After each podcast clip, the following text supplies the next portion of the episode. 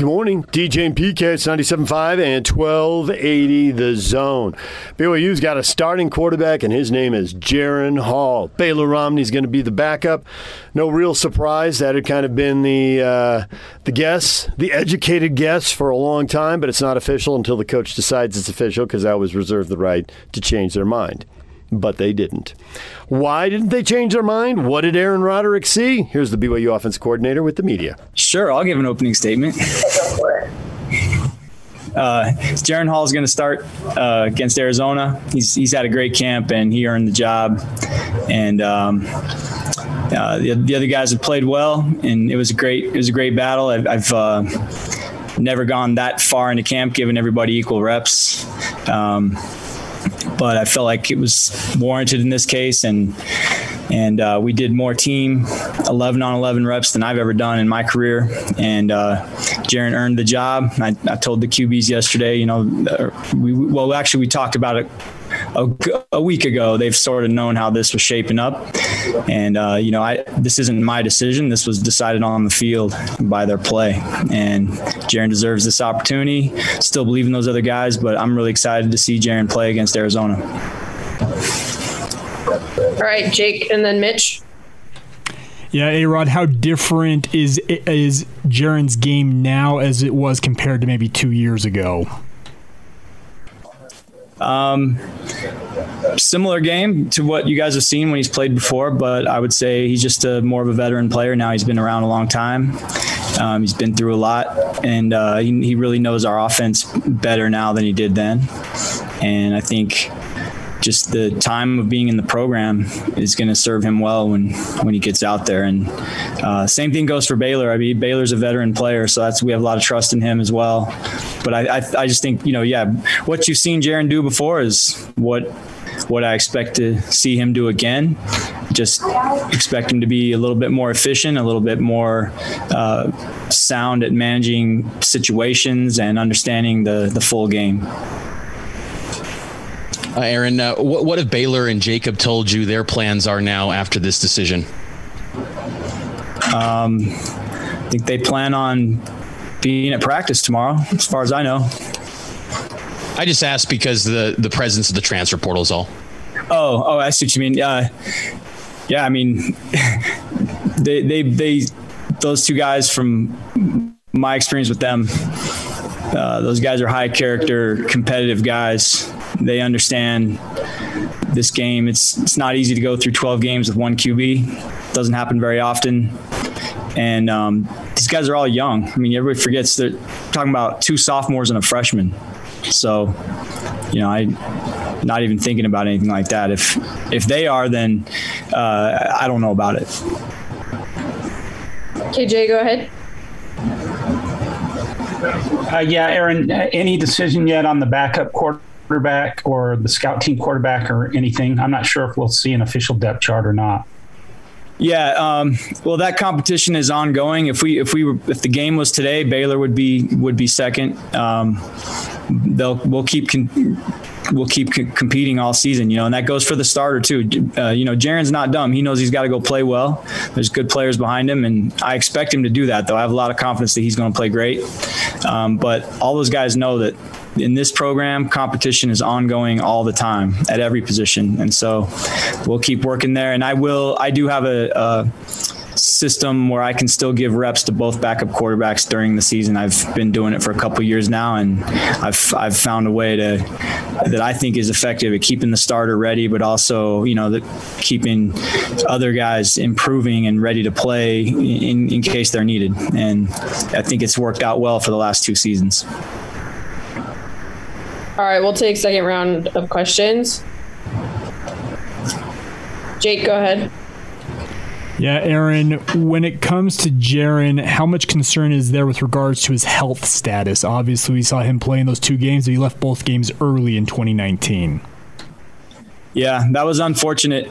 um, but I'm, I'm not really not can't really worry about that. You know, it's been two years. He's he's been uh, practicing with us now all last spring, all fall camp. He's looking great, and we're gonna go play. And uh, you know, we, we, obviously we're not a reckless offense. We want to protect our quarterback. We don't, you know, we, we take care of our QBs as much as we can in pass protections. And uh, but our everybody knows our quarterbacks are to run a little bit every game, and and that's part of the game. And uh, but you know, I, I, personally I think those were fluky things. You know, his his injuries of the past. I don't I don't consider him an injury prone guy. He's a really tough kid. He works as hard as anybody in this program. He's in great shape, and uh, he's one of the best athletes on this team. And I I expect him to uh, you know be ready to play just like any other QB in this program has played. Mitch, go ahead. Yeah, coach. Uh, what, what, were some of the, the the big leaps maybe you've seen in Jaren's game th- this camp that maybe you hadn't seen in in previous years uh, with him being in the program?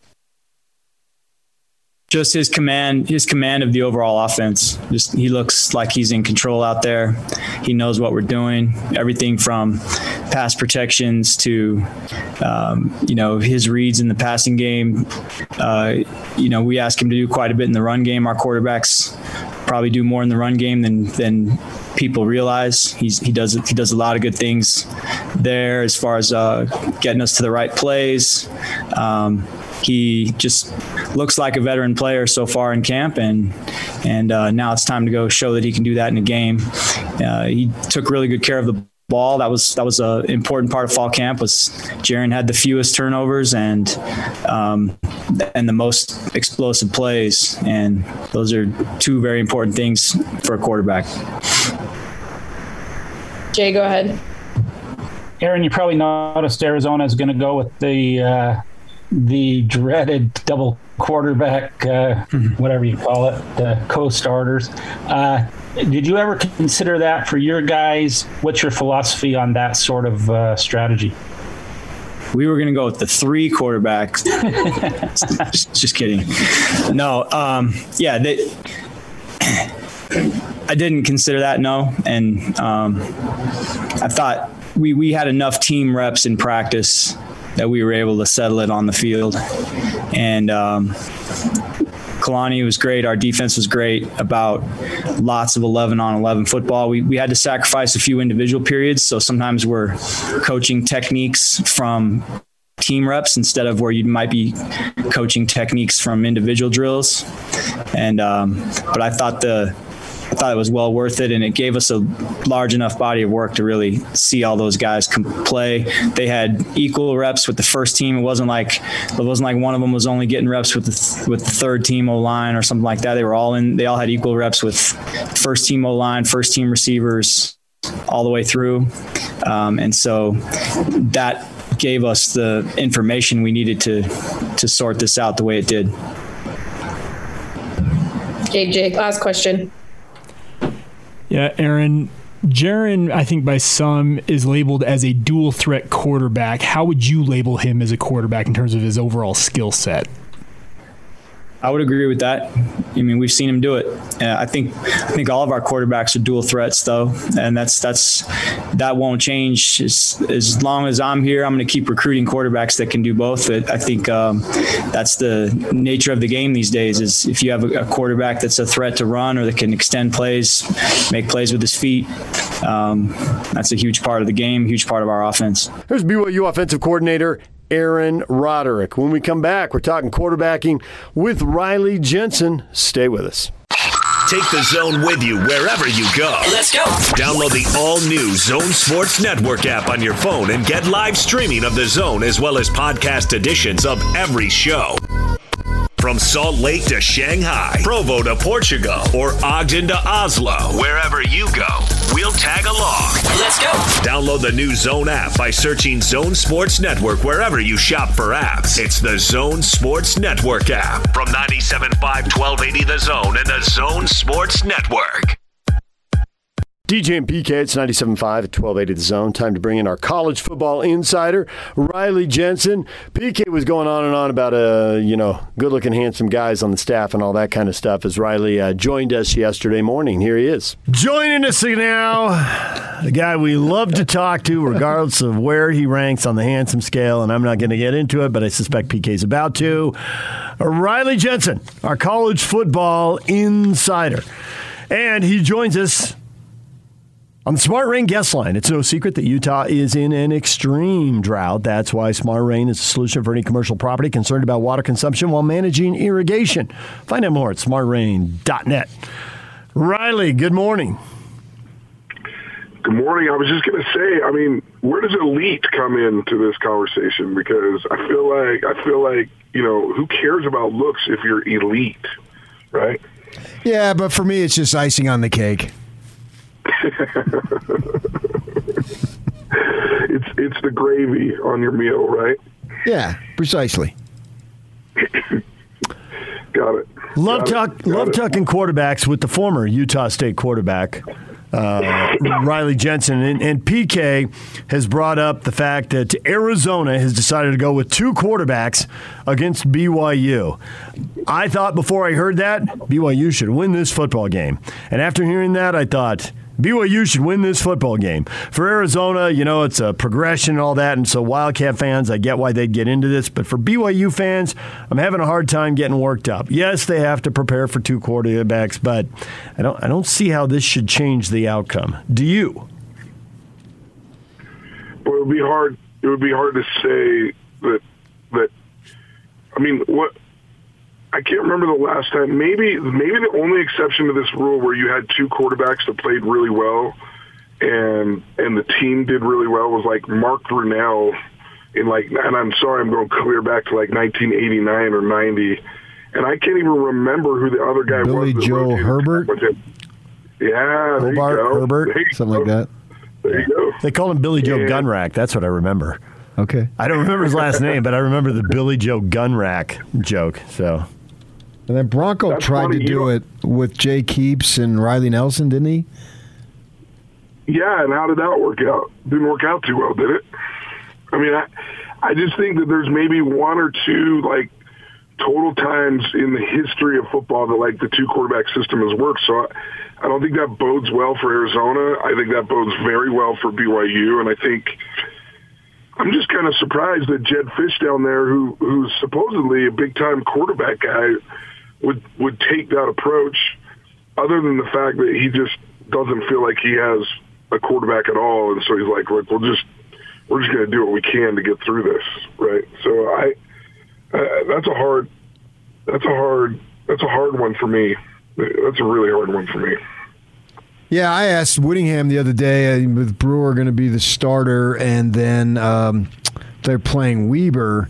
And since they said, by their own admission, that it was neck and neck with Brewer and Rising going forward here, that I thought maybe they wouldn't come out and say it because Kyle is a- adamantly opposed to a two quarterback system.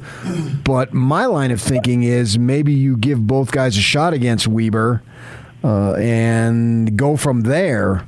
If it's neck and neck, so that's the thing about it. it, it you you're so close.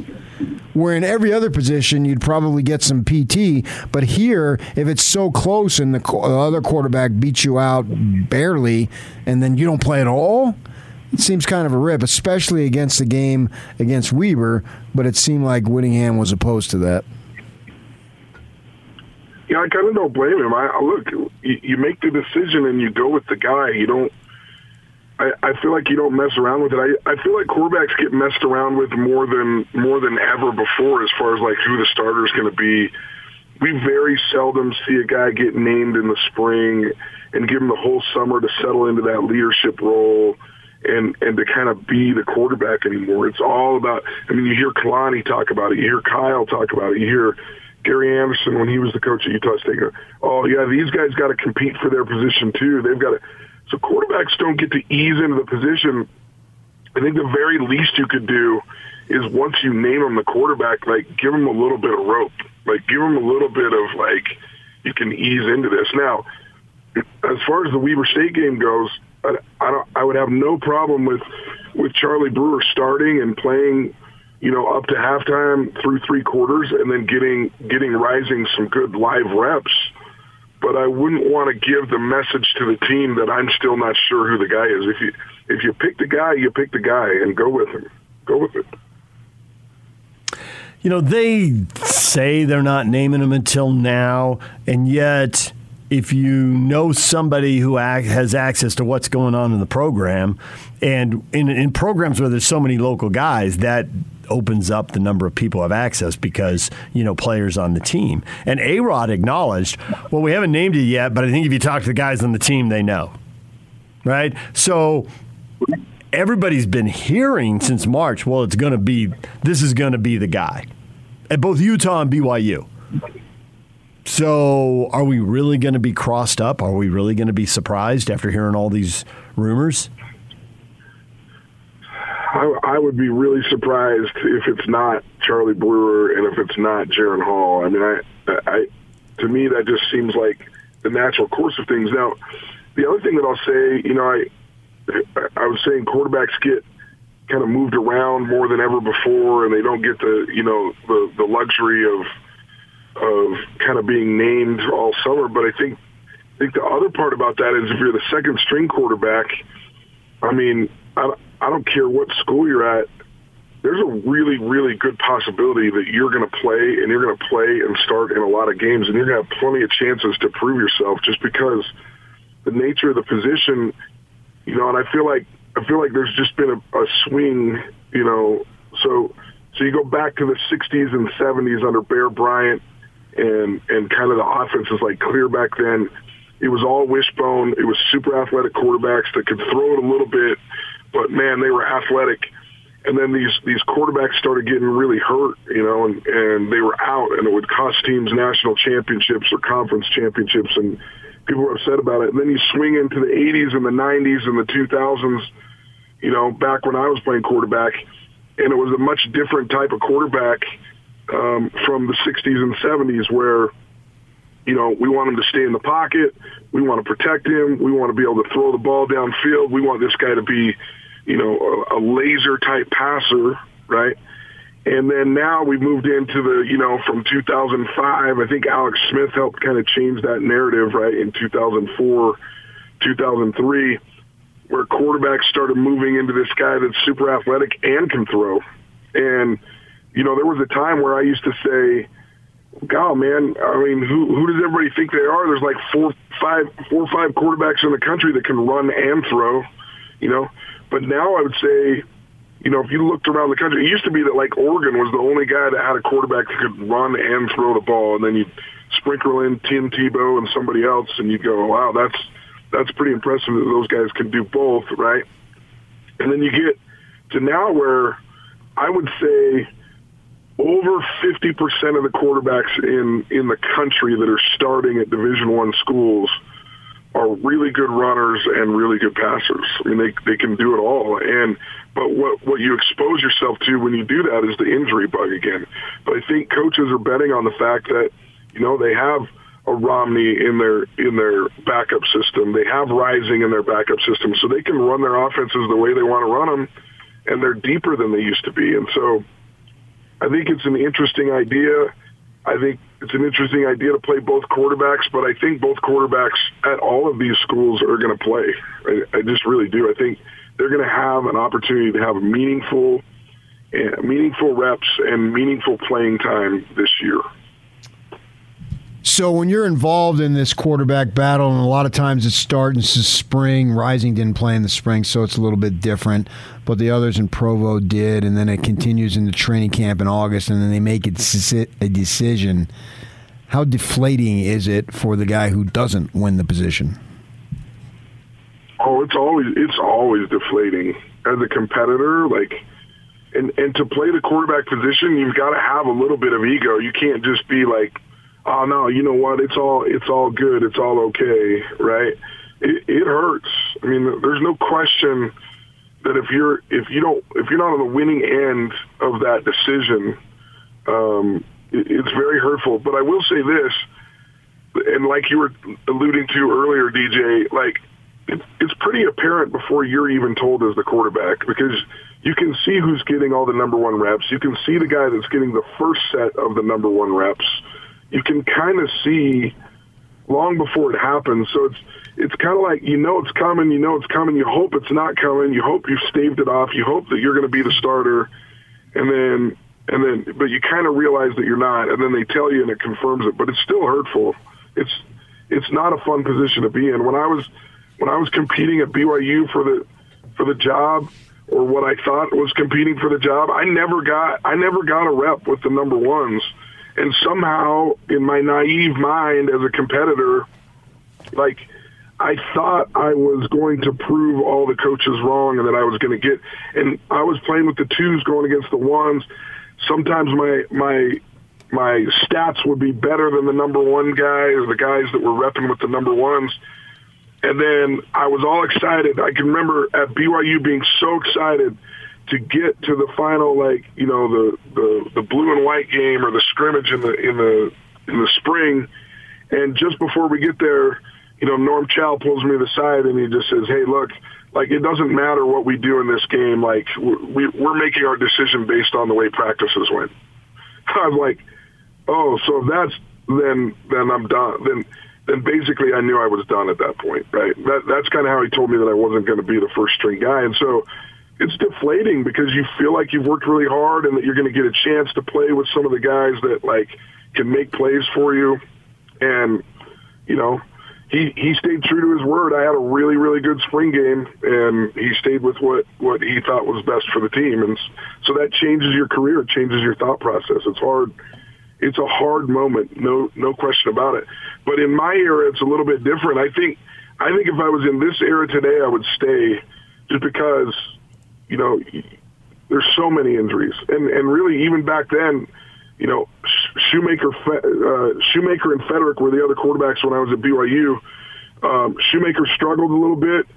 Feterik Feterik got hurt and then Drew Miller was playing that year, that would have been my spot. I would have had I would have had an opportunity to play at BYU if the whole situation had been, you know, if I if I could have predicted the future. But I think that's much more typical of today's game than it was clear back when I was playing. Uh, that was the next thing I was going to get to is that Kyle Whittingham can go to a call a backup quarterback into his office and say, "Yeah, you're number two, and that probably stings." But look at this. Look at the last four years of the University of Utah. They've had a quarterback make it through and start every game one time in four years. Huntley misses four games. Huntley misses five games. Last year, they, they picked a starter court, a starting quarterback, and he made it 14 plays. So exactly. you got to be ready, and I guess especially if you're at BYU, where everyone seems to think they're three deep. Because if you're number two and you're not ready, you mess up your chance, and number three grabs the reins, you may not get another one. So, you yes, take a minute because it sucks, but then get on with it. Yeah, no, I, I you, you actually bring up a great phrase in the military. They say, "Embrace the suck, don't stay in the suck." You know, like give it a big hug, roll in it a little bit. Like be upset, but give yourself a time limit for how long you're going to be upset because you got to get yourself ready, and you got to be ready to play. And and it happens so much now in college football that you just can't you can't wallow in your misery for too long because you're going to get your opportunity. And like you said, if you're not ready for that opportunity you know, the next guy will get an opportunity. If and if he nails it, you might not ever get another shot. And so, yeah, yeah, be upset. Be upset for today. Be upset through this weekend, and then be ready to go for practices and for your teammates and for everything that's good about football starting the next week. Right? You think Taysom Hill is a starting quarterback in the NFL? Well, I think. I think before this last performance, I would have said yes. Um, it's an interesting. He, he's an interesting quarterback. He has far exceeded my expectations in the NFL. Uh, it, it, and you can go back to some of the tape of me talking with you guys about Taysom Hill when he played at BYU. I, my my biggest worry about him from way back in his days at BYU was his accuracy. It wasn't does he have moxie? It wasn't the, is he afraid of the moment or not? It wasn't whether he's mentally tough enough to do it. It was just there was an accuracy piece and there was a touch piece that like concerned me. And last week, um, was the first time that I saw that get exposed again. Um, and so, yes, I think he's a starter in the NFL, but I don't, I don't know that it would ever be a long-term thing. Like I think he could go to a team and he could start for a year and and be a really serviceable serviceable quarterback for a team. And I look, I could be wrong on this because he's out. Like I said, he's he's outkicked my my thoughts and my processes as far as he goes, as far as as far as his career goes in the NFL. And you just can never you can never doubt somebody that has that much mental toughness and that much like the chutzpah that he has is just really really cool. But I kind of feel like we're getting to the top of his um, potential where yeah, he could start for a season for a team and be pretty serviceable, but the GMs and the presidents and the owners of the league are going to be looking for that that next guy. Like he's he's a you know for for lack of a better term, he's he's the guy that's dating someone, but you know she's got one eye on him and one eye on the other guys in the room, right? and, and so yeah, he's pretty good. We're glad he's in the room, but you know they've got they've got an eye on somebody else too, and and that's a tough position to be in for him because it's hard to stay confident and it's hard to believe in yourself when somebody's always looking for somebody else to kind of take your place. Riley Jensen joined us here on 97.5 and 1280 The Zone. Uh, we've talked a lot about Utah and BYU. We have not talked a lot about Utah State. Have you heard anything different coming through these scrimmages? Is there any more hope, or is this going to be a rebuilding year for the Aggies? Well, I mean, like I told you guys last week, uh, it's still there's a lot of enthusiasm. I was I was at their practice on Monday. There was there was a lot of enthusiasm. It's fun to see a team like hustle around, try and make plays. They're playing relaxed. Um, I think that I think that you're going to see a team that plays fast, where you're, where you're going to see an exciting brand of football.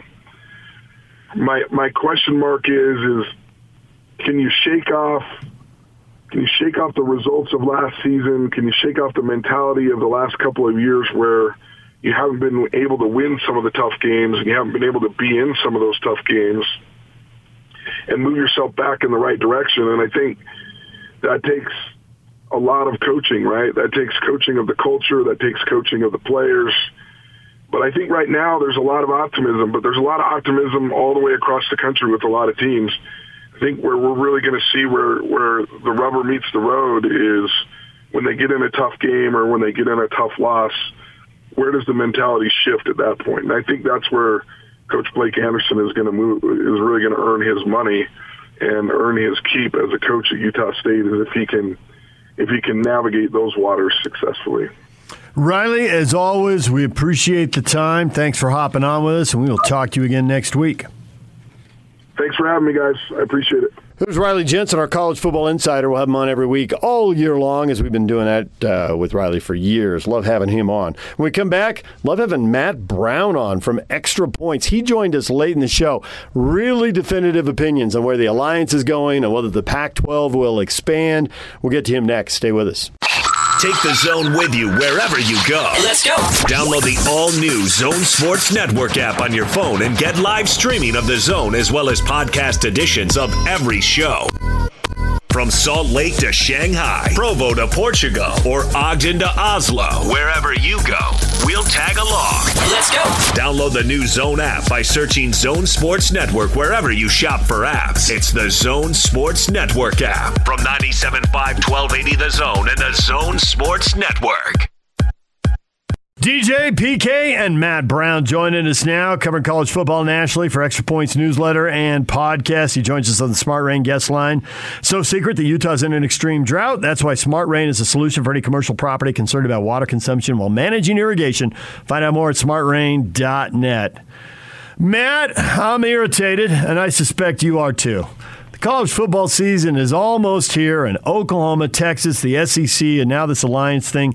We needed this weeks and months ago. We didn't need this now. What are they doing? What about us? What about our needs? They're completely screwing up my publishing schedule, right? I want this in July. That's extra point season, right? Like that, because I'm the Thank guy that wants to really get in the weeds with that kind of stuff. It's it's it's was completely insensitive, and, and honestly, like I'm even more angry because I sat through that entire alliance press conference, which absolutely should have been an, e- uh, an email. It should have been was a meeting. well, they did do an that, email. that went way too long yeah. and wasted everyone's time. They didn't talk about. They didn't say out loud the part that seems pretty obvious.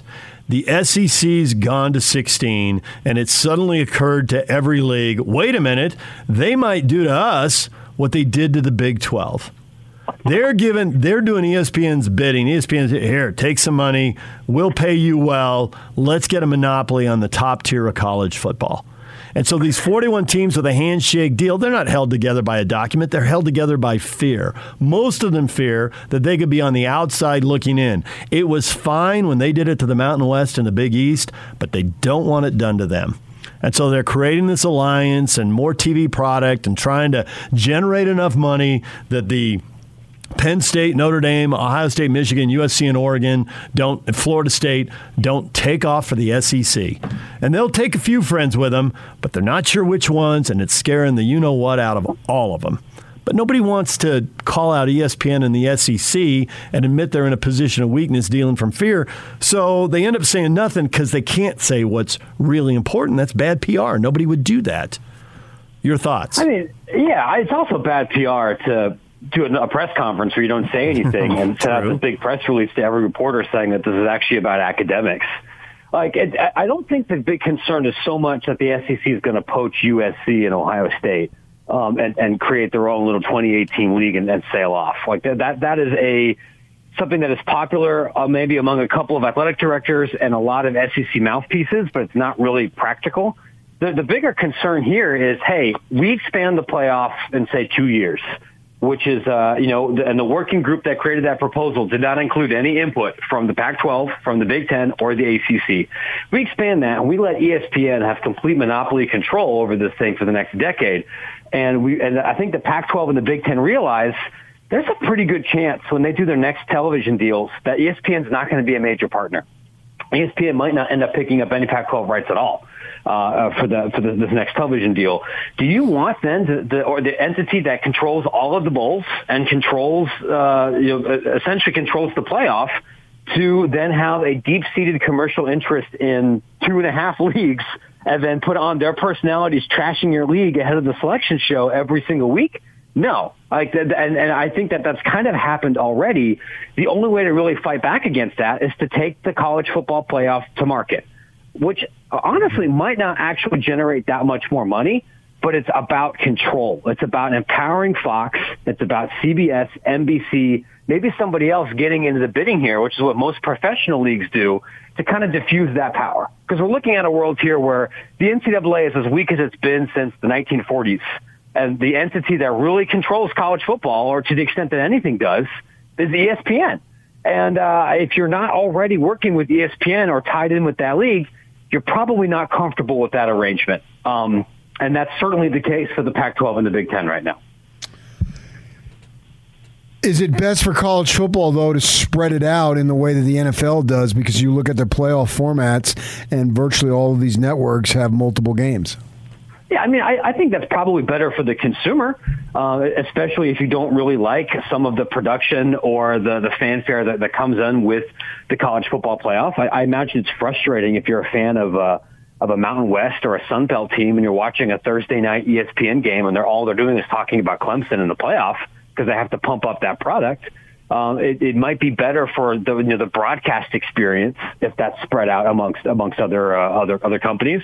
I don't necessarily know if it's going to make more money um, because by 2026, when this uh, comes up for market again, it's possible that more money will be leaving the conventional linear to broadcast television marketplace and going to things like YouTube or Amazon, um, and it, maybe it won't command quite the, the same rights fee that it might if ESPN buys the whole thing out in 2023. Um, you know, my livelihood doesn't, doesn't depend on that, but I think if you're a West Coast football fan, that's probably the outcome that you want. So then, does CBS with no SEC in a few years are they going to end up televising uh, a Big Ten, Pac-12 doubleheader, or maybe even two Big Ten games and one Pac-12, and do a tripleheader the way Fox does? And will Fox be doing the same thing with two Big Ten games and and one Pac-12 game, and you know FS1 picking up the rest of the Pac-12? I, I think I think it's entirely possible. You know, both of those networks have professional sports commitments that can sometimes make going all in on college football challenging. I think anybody whose favorite team is, uh, you know, is, is mostly broadcast on Fox and knows what it's like when your when your broadcast gets preempted for Major League Baseball or, or, or for something else later in the fall when you end up on BTN or or some other overflow network. But I, I, from what I've been hearing over the last several weeks, I don't believe that CBS is out of the big time college football game, even though they've lost the SEC. I know they've been kicking the tires on some low and mid majors. Uh, you know, the, the ESPN controls almost all of those right now. CBS Sports Network would like to have some of those, like they have here with the Mountain West. Uh, and I would expect as whatever's left of the Big 12, the Big 10, the Pac 12 hits the marketplace in a couple of years. I don't know if they'll win any of those bids, but I definitely expect them to be active. You think in the short term, is there, uh, for, for the alliance maybe some bigger games out of it? Can we get anything out of it? No, probably not. I, and, and at least at least on the football side, and that's just because you know Kevin Warren and George Kliavkoff said like during this press conference, we're not here to um, to tear up any existing contracts. And the, all you have to do, guys, is pull up FB schedules, and you can see that most of the big Big Ten, Pac-12, and ACC teams are scheduled out through 2028, if not the early 2030s. There's there's not really room you might have a couple of athletic directors that are going to try to move things around, and you might get one, you know, maybe one game that's not previously scheduled with the alliance on the next couple of seasons. Where it's way more likely to happen is with all the other sports that aren't scheduled like a jillion years in the future. So if you're a Utah lacrosse fan, um, and you want to get more Big Ten or ACC games on your schedule before you're, what are you, I think you're in like the ASUN now. Great. I think that's possible. Um, there's already a Big Ten ACC challenge in, in, men's and women's basketball. Could the Pac-12 get involved in some of that some more in the immediate future? Yeah, I, I think I think that that's that's probable. So if you're a fan of Utah basketball and you want to see Michigan State, like I, I think I think that's that's something that could happen. But on the football side, by the time there's enough scheduling room for all this to happen, man, we might all be dead. There might there might be a meteor. College football could look totally different. Like I, I, I, I, I don't have the room in my heart to care about a scheduling arrangement in 2034. Same here. See, I think that in the next, like, I'm looking at USC's future schedule right now, and USC's got one game in 24, one in 25, but they are wide open in 2027. So the new TV deal isn't kicking in until 2025. So they just kind of bide their time but from 2025 on, they've only got five games scheduled, and two of them are Notre or six games scheduled, and two of them are Notre Dame games. So I, I think that that, and I also wonder if the Pac, if all these leagues aren't going to eight eight conference games and then two alliance games. So they still have 10 power fives, plenty good enough to get you into a, a playoff if you're a good team.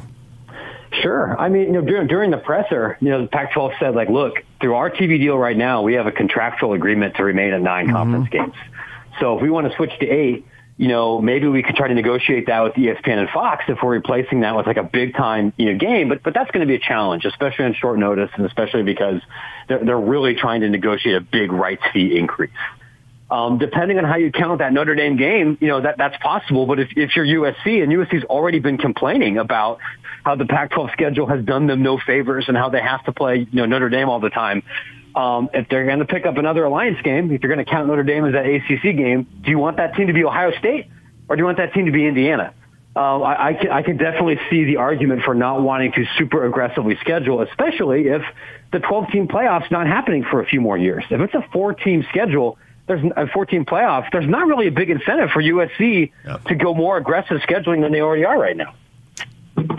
So, what do you think the SEC was doing during this press conference that said literally nothing? They were laughing. I've, I've, I've, I've, I've even reached out to some athletic directors for like, what are we doing here? Um, they, I, I, I don't think they're taking it personally. I think they understand that this is the, the, the, the binding principle of this entire organ entity here is not SEC. But the, the fact that they're not able to really articulate any kind of meaningful vision beyond we're not the SEC, you know, is, not going to threaten anybody here, right? Like if they come back and say we got a scheduling agreement, it's going to kick in 2027. We are going to push for these seven things in the NCAA Constitutional Convention. We want to do X, Y, or Z. Okay, then maybe you can respond to that. But platitudes is something that Big Ten's been really good at, you know, talking about since the 30s. um, action has been a different thing. I think the SEC probably they, they can just shrug anything off because they're the SEC. They're dealing from a position of strength. I think if there was anyone upset with what they were hearing in the alliance, it was ESPN because they know that these three are going to angle to keep CBS and Fox in play for the postseason because that will keep them in play for the regular season as well. Sure, and you know, but, but hey, you know who owns the rights for the ACC's football? You know, all of their media now in well into the 2030s yeah. is the is ESPN, which also makes you think. I don't know how stable this whole alliance is. Right? Nothing was. There's no contract. Right? Nothing's nothing's written down. And ESPN can put the squeeze on the ACC because the ACC is desperate to get out of that deal. It's a not. It's not a good television deal. They're going to be passed in annual revenue by Utah by Oregon State and by Colorado um, in, in, about five or six years because they have no chance to Im- improve that those rights. If ESPN comes in there and says, "Listen, you drop your opposition here taking this to market, we'll redo your deal and give everybody nine million dollars a year more," you're going to be able to peel off a couple of those schools. Right. Yeah, and so do you see that that's that's a what level of legitimacy is that possibility? Yeah, I, I, I think I think that is that is entirely possible. You know, there's there's a reason the Big Ten and the Pac-12 have been working together administratively for you know since the 30s, right? Since the since the the Pacific Coast Conference became kind of a thing. Those schools have a lot in common. That's really not that true with the ACC. D- despite all the, the protests otherwise here, they have different uh, commercial interests. They have different philosophical interests. Like you can't get up here on the microphone and say, we are all committed to broad-based athletic programming when Clemson literally was sued this year for trying to drop their men's track team and when they're sponsoring the NCAA minimum. Like they are explicitly running their athletic department like an SEC team. Uh, and that's true for Syracuse. That's true for Louisville on, on, on some levels. It's, it's not the same thing. And so if ESPN wants to apply some leverage or if some push comes back from other places, I don't know if you can keep a crew of 41 schools all together. So then, uh, this has always been on the back burner, but it goes to the front burner. If the ACC and the Big Ten really aren't aligned, and you make good points, then the tug of war over Notre Dame should accelerate because neither one can afford to lose that. And maybe Notre Dame does stay independent forever. But man, if I were the Big Ten, I'd be a little worried that they got one foot in the ACC. Oh, sure. I mean, they, they have more than one foot. And it's not like Notre Dame can really easily join the Big Ten at this point because Notre Dame has a contractual obligation to join the ACC well into the 2030s if they join any league. And, and that, that is a concern. It's in the Big Ten's interest for Notre Dame football to remain independent than it is for them to join any league and potentially, you know, upset the balance of power for revenue wise. Um, and that's something to keep in mind for college football playoff deliberations, right? If, if, there's a way for Notre Dame to win 10 games and get like a six seed and, and remain independent, they're going to do that until the earth stops spinning. it's not about money. That is about institutional identity. There are enough old school uh, Irish boosters who, who would throw a temper tantrum because like people forget this. Notre Dame almost joined the Big Ten in the 90s um, like their their academic wing voted to do it, and it was they had a riot among their boosters and fans, and they'll do that again unless they have absolutely no choice, and it's in everyone else's best interest, other than the ACC, to let them have that choice. Do you think going forward down the line in a number of years, schools like Utah are in a vulnerable position? Um, a, a little bit. I mean, I mean, there's this popular idea here uh, every offseason, like the Power Five is going to split, right? They're, they're going to have their own 64 team super conference or whatever, and they want to do everything their own way. Well, you know, up, up until a month or two ago, I would have said that that's really not likely. That's not something schools want. They want to be a part of the NCAA. They want to be a part of the men's basketball tournament.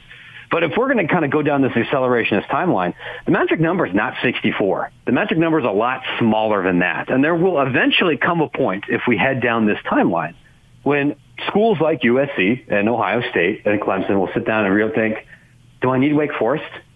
Do I, do I need Vanderbilt? Do I need Purdue? Do, do I really need those? And then, you know, that, that could potentially put a, a school like Utah in a, in a more challenging position. And they, I think they've done everything that you could possibly expect them to do. They've been one of the most athletically, consistently successful teams in multiple sports in the, in the Pac-12 since they came in here. You have a growing market. You have maybe one of the only real college football cities, I think, within the Pac-12 footprint. Like San Francisco's not a college football town. Like Salt Lake is that that place cares about it and it's growing, but there's no guarantees. So much about what makes you a dynamite brand isn't what you did last year. It's what you did 100 years ago. and and so Utah and and plenty of the other you know kind of newer money programs in college athletics are going to be at a more disadvantaged place. It's always going to be better to be Ohio State than it, or UCLA for that matter, who not as good at sports uh, than it is Utah or Colorado. That brings us right back to where we started.